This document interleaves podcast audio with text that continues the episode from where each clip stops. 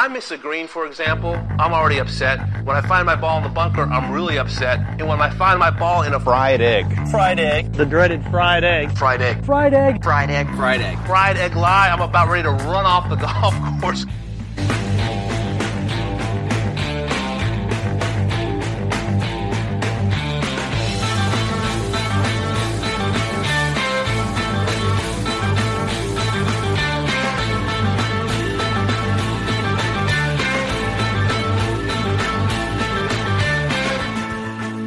Welcome to the Fried Egg Podcast. I'm Garrett Morrison, and today we're talking about the hidden reasons that golf is so appealing. My guest is Bob Cullen, who tackled this very question in a book called Why Golf. This is one of my favorite golf books. It touches on evolutionary psychology, philosophy, design, and many other subjects, and its basic purpose is to explain why certain people not only play golf, but become absolutely obsessed with it. Bob's book, Why Golf, came out in 2000, so there was no particular occasion for us to talk about it other than the fact that we wanted to. So, hope you enjoy the conversation. But before we get there, I want to tell you about the Fried Eggs new membership. It's called Club TFE, and it offers exclusive content like weekly course reviews and members only videos and virtual hangouts with Fried Egg staff. You also get early access to register for Fried Egg events and an annual gift. We're launching it on January 2nd, but you can sign up right now at thefriedegg.com slash membership. All right, on to the episode. All right, so Bob, when we were talking about you coming on the podcast a while back, you responded, I'd love to come on. I'd love to talk about my book, Why Golf, but I do have one request, and that is that we discuss the concept of the groundy. And so I've been curious for months now. I have resisted the temptation of asking you straight up, but what is a groundy? Well, the truth is that when you get to be my age in golf, uh, you can't uh, look forward to sort of Jack Nicklaus style uh, pars and birdies the way uh, once in a while you might have been able to in the past. So, in my case, uh, getting the ball in the air sometimes is a little problematic. So, uh, a groundy is a birdie that you make probably on a par three without the ball ever leaving the ground. Uh, and I've had one of those. You, you scull the ball off the tee, but it rolls and rolls and rolls, hits the green, and then you uh, make the putt. It's second in my uh, esteem only to the Aqua Sandy, which I managed in uh, Florida uh, last winter, uh, which is when you scull the ball off the tee through a water hazard and it skips off the hazard and then lands in a bunker and you put the bunker shot on the green and make the putt. And that is called the Aqua Sandy. Um, I can't ever, I can't expect anymore to have a good round in the 70s, but I can occasionally pick up a groundy or an Aqua Sandy or something like that and, uh, and take some pleasure from those. I have a friend who once told me when we were playing I'm not out here for a score because if I were, I would just be frustrated. I'm out here to make birdies and interesting pars. And whatever happens in between is just sort of whatever. I, I am not going to bring myself to care about that. But I think a, a groundy, I mean, it's a birdie technically, right? But Correct. if you were to make a par in a groundy manner, that would certainly qualify as an interesting par as well. Yes. Yes. All right. Well, many people might recognize your name not only from the book Why Golf, but also from the the covers of some bestsellers by Dr. Bob Rotella, the famous sports psychologist. You helped him write books like uh, Golf is Not a Game of Perfect, How Champions Think, etc. I think people listening to this podcast will probably be familiar with with this kind of series of books that uh, Dr. Rotella and you have done in the past uh, 25, 30 years or so. So maybe we could start with you telling a story that you actually tell in your book, Why Golf, about how you got linked up with Dr. Rotella. How did that happen? Well, it was one of the fortunate breaks of my life. Um, there was a guy named Bob Carney. There is a guy named Bob Carney at Golf Digest. And he was set up to work with Bob Rotella on the book that became Golf is Not a Game of Perfect. But uh, because he got a promotion at Golf Digest, he backed away from the project. And Rotella was left looking for a collaborator. And we share a literary agent, uh, Rafe Sagalyn. And so Rotella said to Rafe, I'm, I'm looking to write a book about psychology uh, for the average golfer, and I need a collaborator. And Rafe said, Well, I have a client who's a very average golfer. And uh, so I, I, happen to live in the Washington area, and Bob Rotella lives in Charlottesville, Virginia. And so I drove down there and, and we chatted and uh, decided it was worth trying to work together. And that collaboration produced eight or nine books uh, and put my kids through college. Uh, it was uh, it was one of the nicest things that's ever happened to me. What are some of the most important things that you learned from Dr. Rotella about the mental approach to golf? I guess they could be encapsulated in one um, phrase train it and trust it. Um, I think before I started to work uh, as a ghostwriter for Bob, I was one of those players who was constantly thinking about the last uh, tip that I read about in a golf magazine and trying to use it on the golf course. And his um, understanding of the game includes the fact that your body really works better when you allow your self-conscious, your subconscious, I'm sorry, uh, your subconscious brain to control your movements and it does so much better than your conscious brain can do. Uh, for example, if you think about if you're probably too young for this, but if you ever learned to drive a stick shift, when you first started to learn, you're using your conscious brain trying to think about when to put in the clutch, when to move the lever, et cetera, et cetera. And the car lurches and jerks and, and can barely move. And after a while, though, you, you start to learn it in your subconscious brain and you don't even think about shifting the car anymore and you drive very smoothly from one point to the next. Well, the golf swing is like shifting your car. Um, you ingrain the correct movements by training it. And then your best chance to play well is by not thinking about it and letting your subconscious brain control your swing. And uh, the problem that a lot of golfers have, and that that Rotella helps them with, is that they get into a situation in a tournament. If you're a pro golfer, or with a three dollar Nassau on the line, if you're an amateur, and you really want to win, you really want to play well, and so you turn on your conscious brain and you screw it up. Uh, the best advice that Rotella ever gave anybody or me in particular was, you know, just think about where you want the ball to go and swing and don't think about how to swing. And uh, if you've done your practicing a little, even if you haven't practiced, you're still going to produce a better swing relative to your skill level if you just let it go. And uh, that's one of the skills that uh, Rotella teaches, and it helped my game tremendously. Uh, Although I have to say, I'm like the preacher's kid. Uh, Rotella also says, uh, don't get upset about a bad shot. Uh, just let it go and accept it. And I'm not the kind of person that can do that very easily. Um, my friends, uh, tell me that they, they call something the, the Cullen cry of anguish. And they, uh, they count how many CCAs they hear during the course of a Saturday round and, uh, and then tease me about it at lunch. But, it's some parts of the of the Rotella teachings come easier to me than others. Well, let me bring up part of Rotella's philosophy, which I don't question the validity of, that has frustrated me in the past, and that is this idea of turning on and off the conscious mind, as you put it. I find that I don't have much control over what my mind does. That as much as I would like to be in the moment, kind of in that flow state where you're not thinking about the specifics of what you're doing, you're just looking at the target and making it happen. You're trusting your training. You're not being self conscious about it. I'd love to get to that state. I'm not sure how to get there because I don't know that I'm really in control of what my brain does.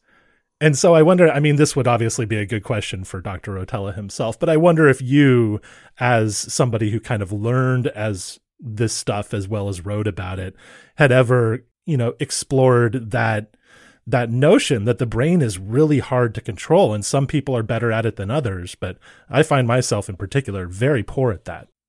Well, I think one thing he would say is that you have to practice it.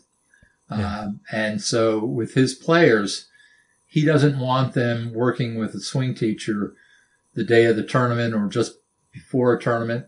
He wants their practice sessions just before a competition to be in the trusting mode.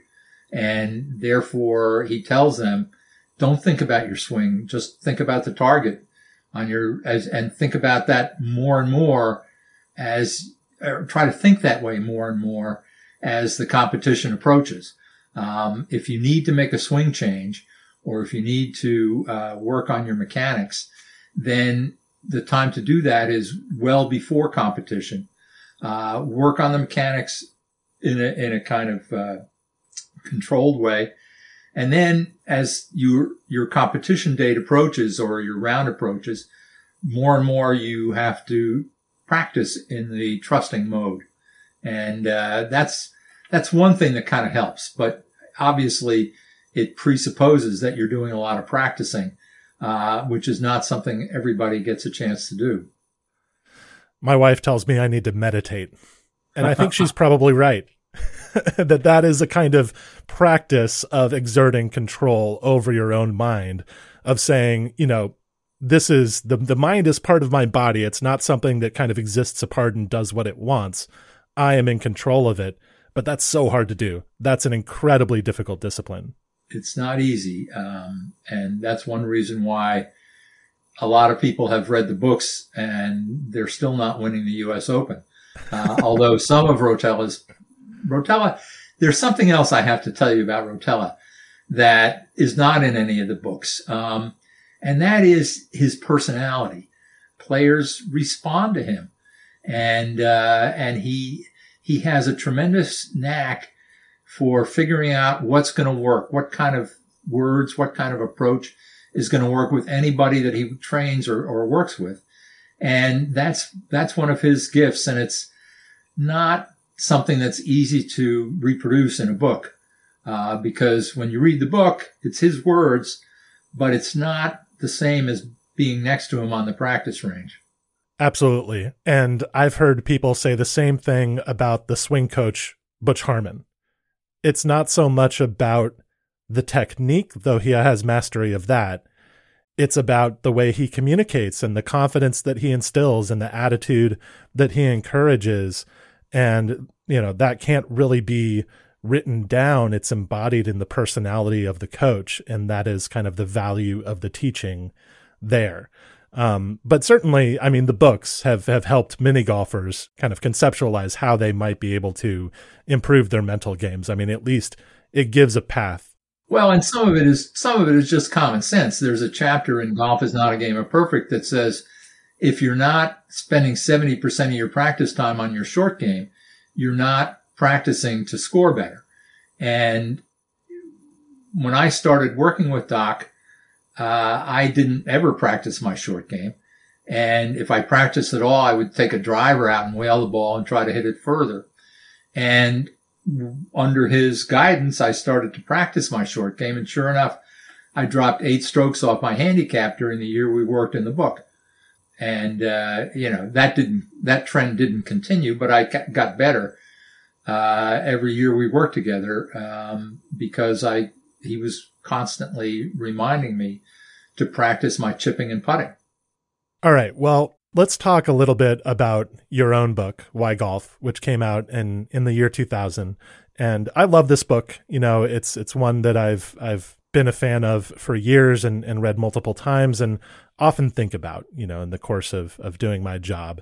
Um, and the, the central question of it is embodied in the title. Why is it that golf is so appealing? Why golf specifically? Why is it that this is the game that we become, we golfers become obsessed with? some of the explanations that you give toward the beginning of the book have a lot to do with what I think of as evolutionary psychology, right? Where part of the explanation for why we like what we like and why we do what we do is deep in our genetic coding, right? These things that are still there inside us because humans existed for a long, long time before we all moved into cities and got, you know, bureaucratic jobs and did all the modern things that we do now. Right. Humans ex- existed for many, many more centuries before that and and developed kind of modes of being and desires that had a lot to do with hunter gatherer society and and what life was like in that kind of environment and that kind of social structure. Um, and evolutionary psychology gets at some of those tendencies in humans that were developed way way back and tries to explain some of our behavior in the present day by referring back to those early instances of, of genetic coding and motivation in humans. I'm not sure if I've explained that very well. That's that's kind of what evolutionary psychology does, but you uh, it, you drew on this a lot in explaining why golf uh, was so appealing, and and maybe you could uh, take me through that a little bit. What are some of the things that you found? Well, one of the first things in why golf is so appealing is the place where you play. Um, I know that since I've been a small child, I've always thought golf courses were great places to be. Just the, the look of the golf course appeals to me. Even if it's a scruffy municipal golf course like Rock Creek Park in Washington, um, it still seems to strike a chord within me and I think within most golfers. Uh, and I had some conversations with a with a friend named Bob Wright, who's a a writer of of uh, some very serious and important books, who loves to play golf. And he uh, introduced me to a book called The Biophilia Hypothesis, I believe, which suggests that there are deep within our hunter gatherer reptilian brains uh, associations with places of prospect versus places of refuge. Places of prospect are like the fairways and the greens on a golf course, and places of refuge are like the woods and that water hazards. And uh, the desire to be in a place of prospect is something that's existed within human beings for thousands and thousands of years. Um, and there are some fundamental uh, instinctive pleasures or desires um, there's a chapter in Why Golf called The Blind Baby Smile or Why the Blind, blind Baby Smiled. And one of the psychologists that uh, I cited was interested in why it was that a blind baby who could never see a smile could learn to smile. And it turns out that if the baby can be set up in a situation whereby kicking at things or striking things it can move something in the environment, it smiles. The baby smiles even if it's never seen a smile. And that's an indication that the basic act of playing golf, the, the movement of the ball by striking it with a club, strikes some chord within us that uh, probably had to do with the genetic advantage of being able to manipulate your environment. And uh, so, and, and that's probably also the case with so many other sports. I mean, uh, golf is not the only sport that you move a ball around in a playing area. Uh, almost all sports have that involved with them. And so, but that's an, one of the reasons why, whether it be hitting a drive down the middle of the fairway or sinking a three point shot or, you know, hitting a, uh, hitting a baseball really solidly and, and seeing it go into the outfield those are instinctively satisfying feelings for a lot of people, and uh, and it's it's wired into our wired into us, whether it's in the genes or in some other fashion. I don't know. I'm not a scientist, so it's hard for me to, to make a definitive statement. But it's clear that there are some elements of golf, both in terms of the setting and in terms of the movement of the ball, that are ringing a bell deep within our being. Now for a quick word from our sponsor, Meridian. Uh, Meridian's back. They've been uh, they sponsored earlier in the year, and uh, this is all about hygiene, men's hygiene. You know, making sure you're a groomed man. And below the belt trimming tends to be a taboo topic, but Meridian is breaking the stigma and helping everyone take better care of their bodies. They have a new trimmers, the Trimmer Plus. It's got a lot of new bells and whistles features that are uh, that are going to make trimming easier. You know, some of the things that this really great high quality trimmer feature uh, 6,000 RPM motor that's very fast flexible ceramic blade, anti-nick shaving guard. That seems really important. Uh, it is waterproof also, which uh, which is nice and cordless and 90 minutes to charge. So if you're if you're traveling, whatever, uh, you can bring it with you, and it, you don't have to worry about it, it it dying on you while you're out on the road without the charger. Uh, you know, it can be used all over the body. Uh, it's not just you know for below the belt. So you save more when you bundle. So the more stuff you get on there, they have some like nice stuff. They have replacement blades, but they have a nice travel case that I actually use um, when I travel. So I would check it out. Meridiangrooming.com is where you go. And if you use the promo code fried egg, you'll get 10% off. Thank you for Meridian coming back and uh, supporting the show again. You can go to meridiangrooming.com and check out their wide array of grooming products, including their, their world class trimmers. Well, I, I want to go back to golf courses as places for a second before moving on to, you know, the appeal of playing the game itself, hitting the ball, etc. There are lots of interesting things in, in both of those pursuits, and there are evolutionary explanations, I suppose, for both kinds of appeal in golf. But prospect and refuge. So prospect environments are, are places where you can see a lot, basically, right? Where you can can see right. over an expanse of land. You know, think of the savannah. That that's kind of a, a prospect environment. Whereas refuge environments are, are more like a jungle or a forest where you can be sort of hidden away. And, you know, both of those environments can be appealing to humans for different reasons, right? So what are the reasons that a refuge environment might be appealing and what are the reasons that a prospect environment might be appealing the sort of hunter gatherer paradigm uh, the hunters would be the ones that would go out into the places of prospect so they could uh, hunt game or uh, something like that uh, the and, and you wouldn't want to hunt game in a forest, right? That that's not the ideal place to be hunting because you know you, you can't, can't, see very far. You don't really have an advantage there, right?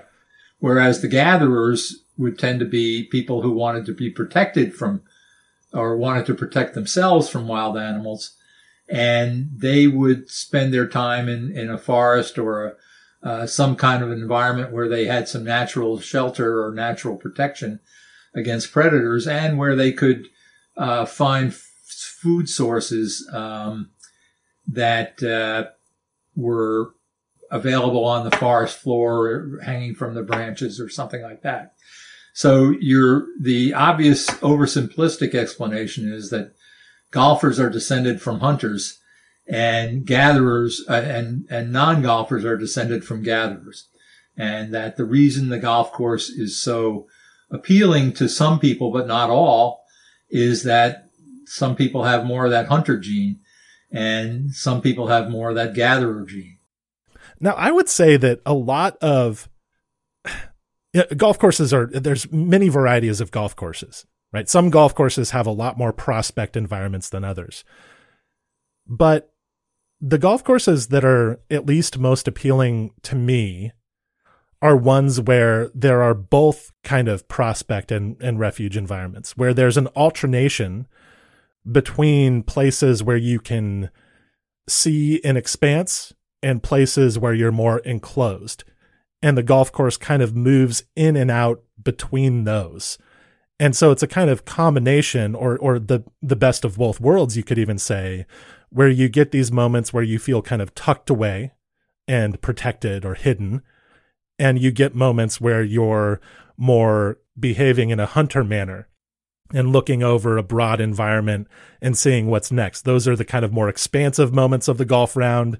And then the kind of release moments and then when you're in the in those you know kind of more sheltered environments you get a a different feeling and so i think a lot of golf courses sort of deliver both I think you may be right. I think that, uh, for example, when I look at Oakmont today or Congressional, where the USGA has persuaded those clubs to remove thousands and thousands of trees, they're not as appealing to me as they were when I first saw them, and they were had they had a lot more trees and tree lined fairways. Um, so yeah, the the association uh, with the places of refuge uh, is probably one of the things that makes the most appealing golf courses as appealing as they are. Um, although you, obviously you don't want to spend a lot of time in your place of refuge if you're playing around a golf. Uh, That's true. Yeah, you don't want to be in the swamp, right? right, or in the in the trees or wherever yes. where yeah. Uh, some of us spend way too much time. Yeah. Uh, instead of out on that nice sun-drenched fairway. Well, you know, regarding tree removal, I would say that a lot of golf courses maybe went too far in the direction of making the entire golf course refuge, right? Where you're surrounded by trees the entire time. And I think that the most successful tree removal projects have often been ones where enough trees were removed so that places of prospect were opened up and there were moments when you can kind of see across the golf course and and get that feeling you know that good feeling of being in command of of your environment. Um, but then there are also moments where there are some trees. There are enough trees left so that you can get the other feeling or the other side of it. Um, and so on on many golf courses, I I like that tree removal has created the opportunity for both of those to be experienced. Now you may say, okay, Oakmont, pretty much all of the trees are are gone on most parts of the golf course, and and there's a particular argument for that but uh, but I guess I, I'm I'm glad that certain golf courses have moved back to a place where there are more kind of kind of prospects uh, in on on the scene, I, I suppose. Um, now, n- another element of this that was interesting in your book is the idea of clipped grasslands, right? Where you know part of the reason that golf courses are appealing is that the grass is is kind of short, and so, you know, what what about that? What's the uh, what's what's the the feeling that we get from that? I think that that to a hunter in in prehistoric times, the uh, the sight of clipped grass suggested there was prey ahead, and uh, that was very pleasant to see and, and, resonated nicely with them. So that it meant that uh, the kind of animals that graze and, and like sheep or who were in the first golf courses or in, in other places, uh, other kinds of grazing animals were near at hand and therefore the hunting was going to be good. Uh, that's my feeling about it, but it's obviously not something you could ever probably prove. Right. Well, that's the thing about uh, some of these ideas of evolutionary psychology is that right. it is kind of hard to prove.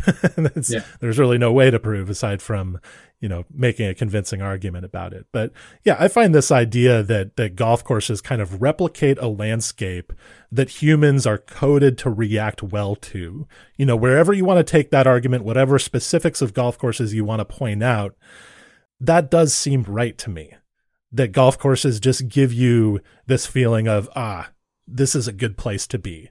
And it, do you still have that feeling today when you walk on a golf course?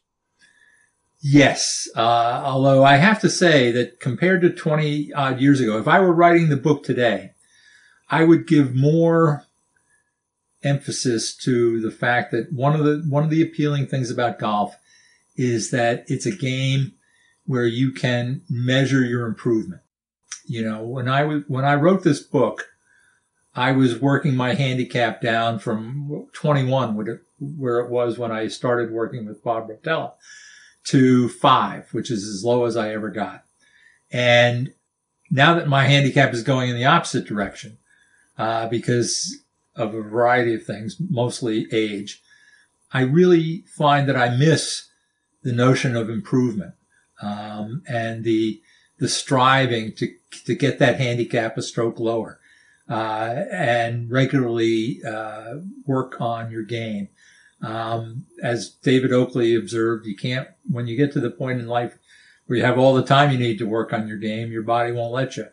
And, uh, there are, and your body won't let you hit the ball that far anymore. I remember once about, uh, oh, I don't know, 20 years ago being at a clinic with Jack and he was demonstrating how he hits the ball. He says, well, that's the way I do it, but ball doesn't go anywhere anymore. Of course, he was only hitting it 260. I thought, wow, I'd like to be able to hit, make the ball not go anywhere the way Jack does. But, uh, you know, age robs us all of the ability to uh, hit the ball as far as we once could, hit it as high as we once could, and so forth. And uh, it's it's tough to to want to practice enough on the things that you can still do as you get older, like your chipping and your pitching and your putting to uh, to compensate for the loss of distance and and uh, club head speed.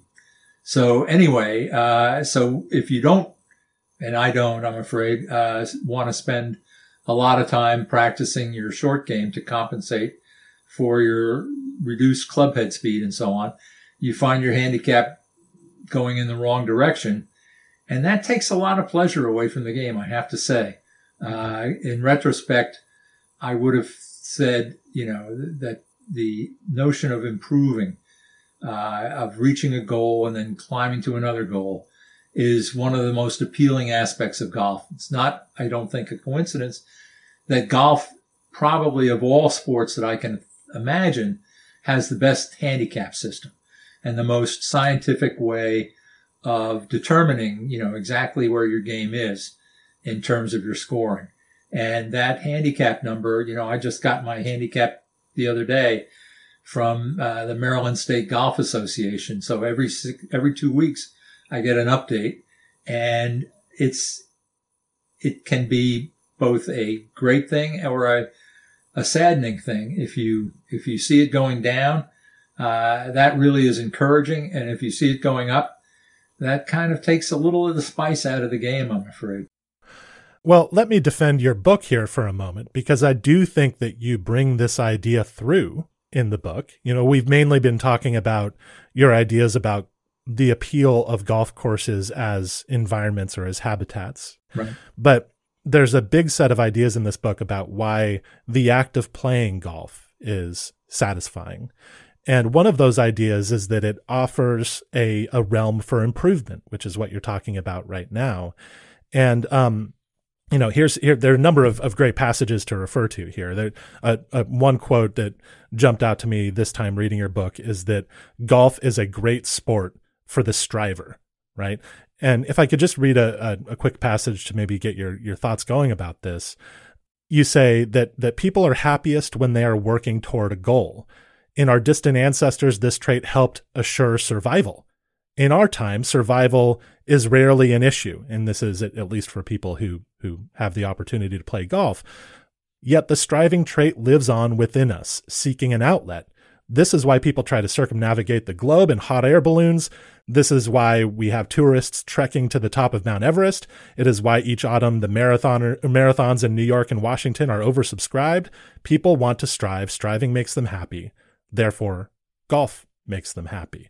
And in fact, this is this is also one big reason why, and it, this was your story as well, why people may let golf go in their 20s and pick it back up in the in their 30s or 40s because in our 20s a lot of us are striving in many realms of our professional and personal lives many of us are building our careers looking for promotions in our 20s we're looking uh, often many of us are, are looking for a mate in our 20s. We're, we're looking to start families. And, and those are both arenas in which people really have to strive in order to succeed. But by the time many people are in their 30s, 40s, 50s, they've kind of settled into a life, right? They've maybe settled into a family life. They've maybe settled into a professional life. And the striving is not as, as much part of what they're doing. And so that's why people sometimes take up golf because it offers a place to strive.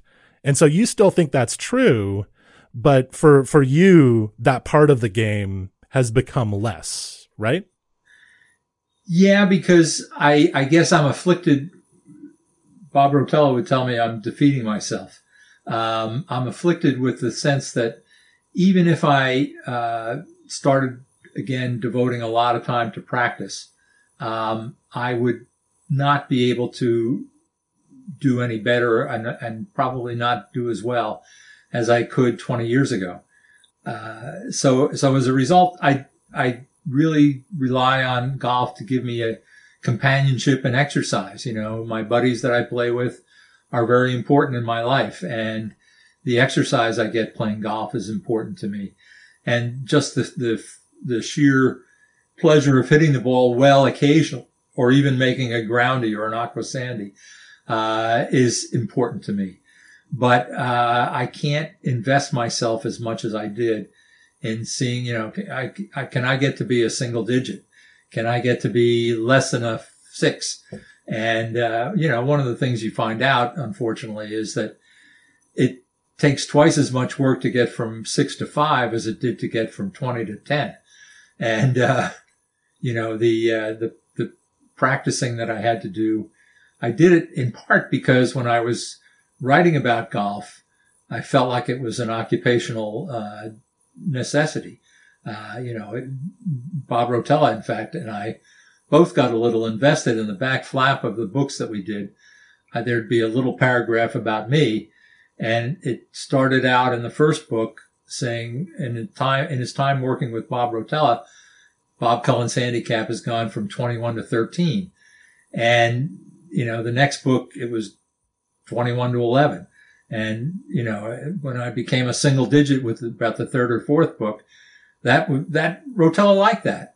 And, uh, and it, and I liked it. And, but I got down to five and I realized that, um, you know, to get anywhere from below five, I would have to start spending hours a day at the golf course trying to improve marginally on my putting or marginally, and I don't like practicing putting. I'll I'll be perfectly honest with you. Uh, in one of the Rotella books we had uh, that we we wrote about putting, I had some great putting drills from Dottie Pepper. I interviewed her and and uh, she gave me a few drills that we incorporated into that book, and those drills are great. You have to, for example. Um, draw a straight line on the putting green, uh, find, find a straight putt, in other words, and then put three balls down at three feet, hit them in three in a row, and then move it back to five feet, hit them in three in a row. Move it back to seven feet, hit them in three in a row. And if you can do that, your, your practice is done. Um, it, it adds pressure to, to your practice. Uh, it grooves your stroke. It's a tremendous drill. Um, but it's, boy, it's tough on your back. And, uh, so I, I, if somebody invites me to play in a member guest and I don't want to embarrass myself, I will practice putting for a week or so. And, and it, it works every time. The drill improves my game by several strokes, but, uh, it, it's just not fun. And as I get older, I find I'm, I'm really only in it for the fun anymore. And, uh, so, uh, you know, give me a, a nice group of guys a nice day and a three dollar Nassau, and that's about as happy as I'm going to get from golf anymore. Uh, I'm not going to get there. I'm not going to get happy because I'm striving to uh, lower my handicap from seven to six.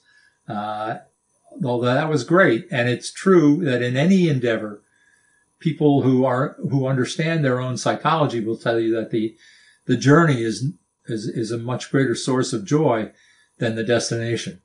And you know, so uh, feeling like you're working and, and making progress is, is a great part of golf, but it's a part of golf I've given up. And so then the pleasure that you get out of golf now is primarily social. One of my proudest achievements is I taught my wife to play golf. I didn't teach her. She, she had learned a little bit as a kid, but she started, picked it up again when she was in her fifties. And now she wants to go on golf vacations all the time. Uh, you know, we're, we're, when we go away this winter, uh, we're going to a place where there's a golf course and she's going to want to play every day if possible. And, uh, so, you know, as, as, uh, golf is, is giving us something we both enjoy doing together in our golden years.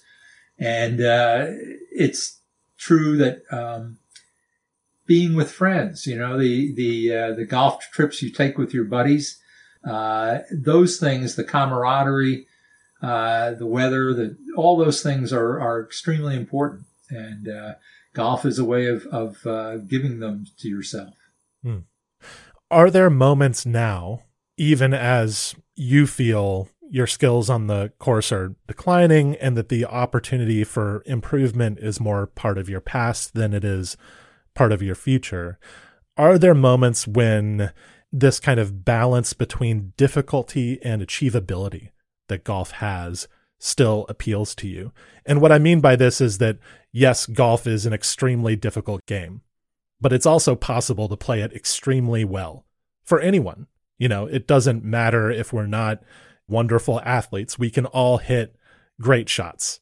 And so that is the achievable. That's the allure of playing golf in part that, you know, great golf is within our grasp, right? And occasionally we can play it, but it's extremely difficult to do that consistently. And so we, we kind of have to wait for those moments or work toward those moments.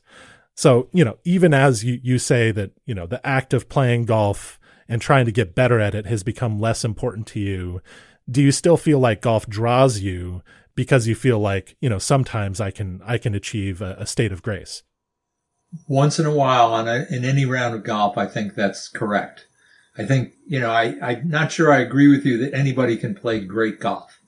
I'll, I'll tell you a story from a clinic that I went to with Jack Nicklaus another story. And, and it, as part of this clinic, people were getting golf clubs and the golf club sets included hybrids. And, and Jack said, how do you like those hybrids? And all right, fine, Jack, you know, and he said, well, I don't use them. You can't work the ball with that. You can only hit it high and straight. And, uh, yeah, like Jack's that's so bad. World, and in Jack's world, that was true because Jack's golf game operates within such fine tolerances that he can't work the ball with a hybrid club. Uh, he wants to be able to fade it and draw it, and he gets he can do that with the old standard irons. He can't do it with hybrids. And after that clinic, every time I hit a big hook or a terrible slice with a hybrid club, I'd say, "No, Jack, you're wrong. You can work the ball with with a hybrid club because you know the average player." Doesn't swing the way Jack swings. Um, Jack's Jack's swing is a different a- animal altogether. And uh, so anyway, I think the average person is capable of some good shots, and once in a while doing them. And if you practice more, you get more consistent with it. But nowadays, uh, you know, the, the for me, a long drive is is one that catches the other side of a hill and, and rolls out to 200 yards. Uh, I'm never going to hit the ball 270 again. Not that I ever did very often anyway, but, um, and so what really I think highlight my golf rounds are the, the recovery shots.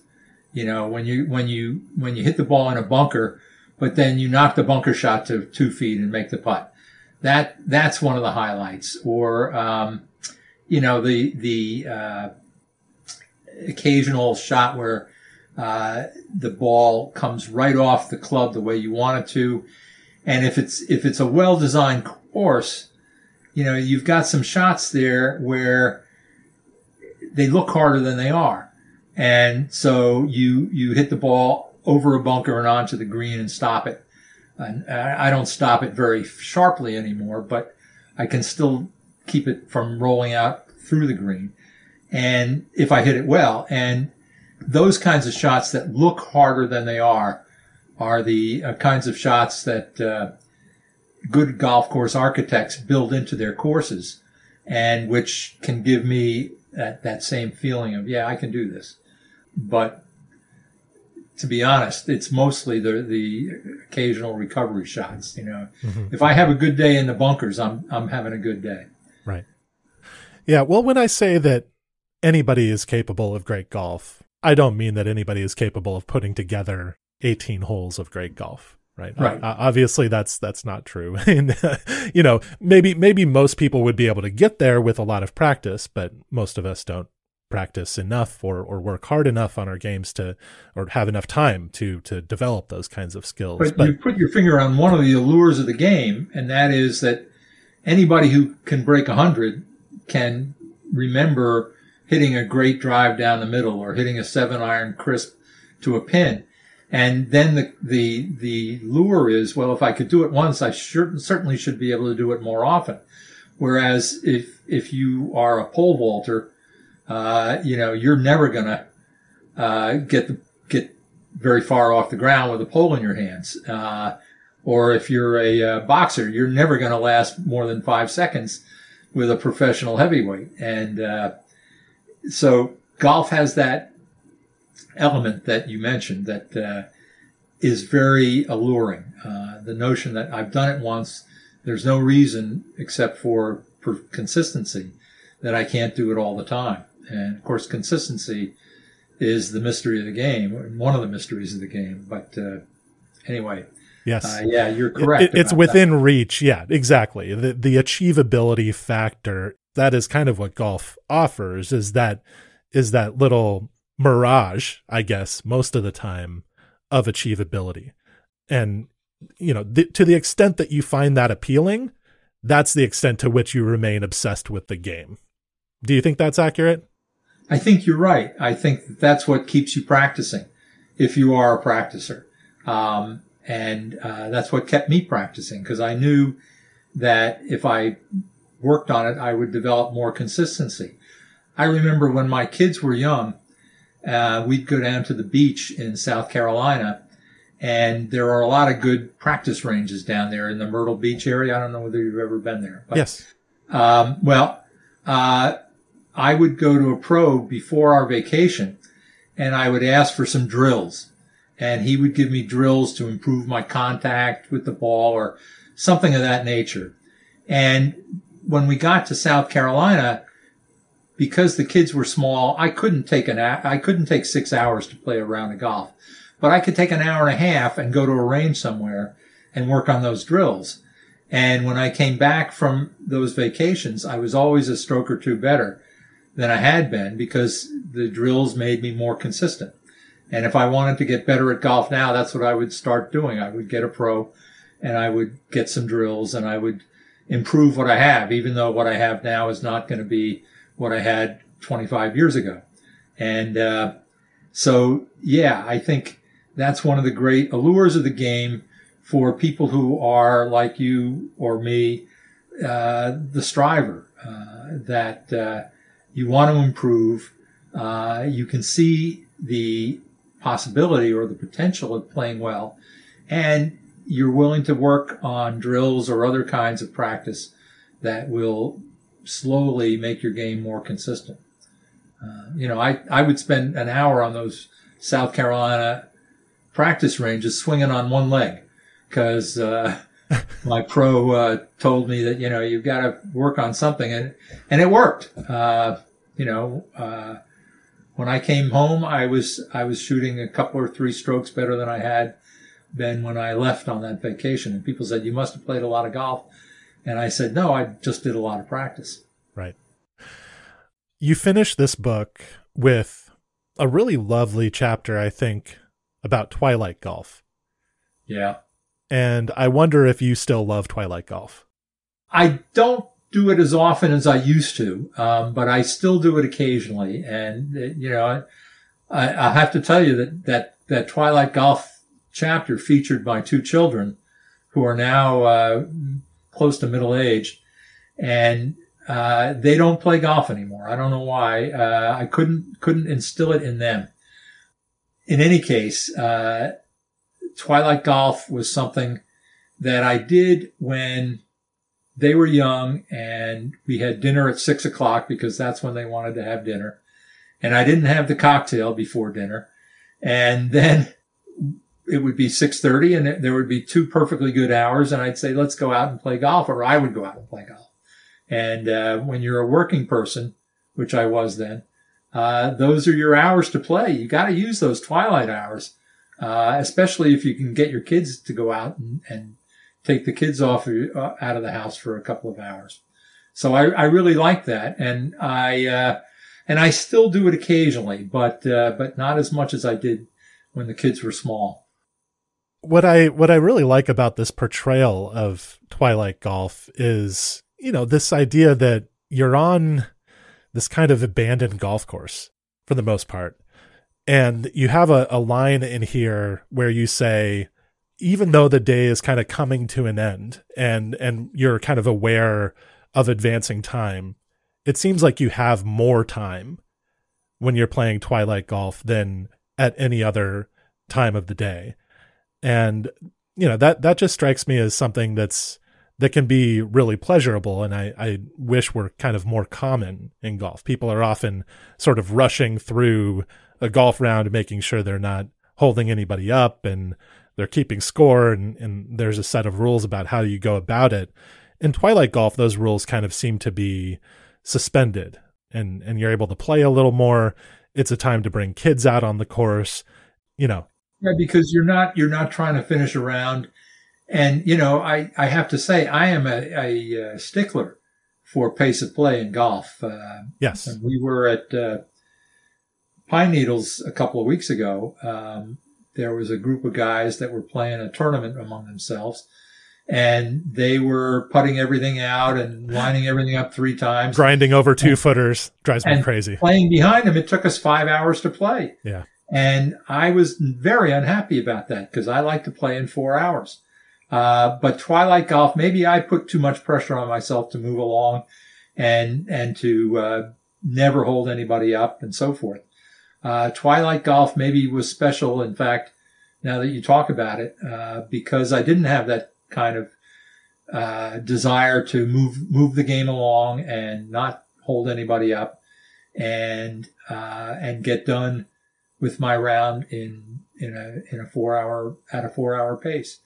And so, yeah, maybe the, maybe one of the, one of the real attractions, one of the great things about Twilight Golf is that, you know, if you don't play six holes, you play five. No, nobody cares. And, uh, it, it takes a time pressure element away from the game. And the time pressure element is necessary in, in golf the way it is in this country today. You can't have somebody playing five hours on a course that has other people on it because it's not fair to them.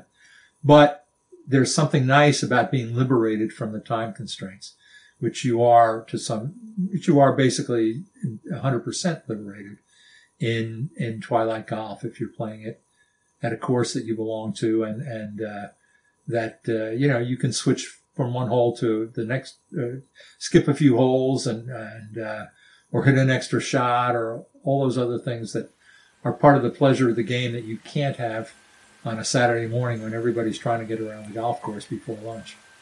Well, Bob, thank you so much for talking with me today. The book is called Why Golf. I recommend that, that people revisited it. If you read it years ago, it's a good one to pick up again.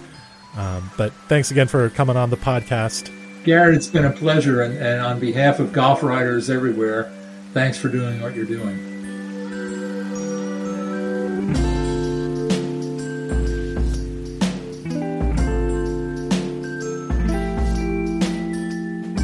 This episode of the Fried Egg Podcast was edited by Meg Atkins.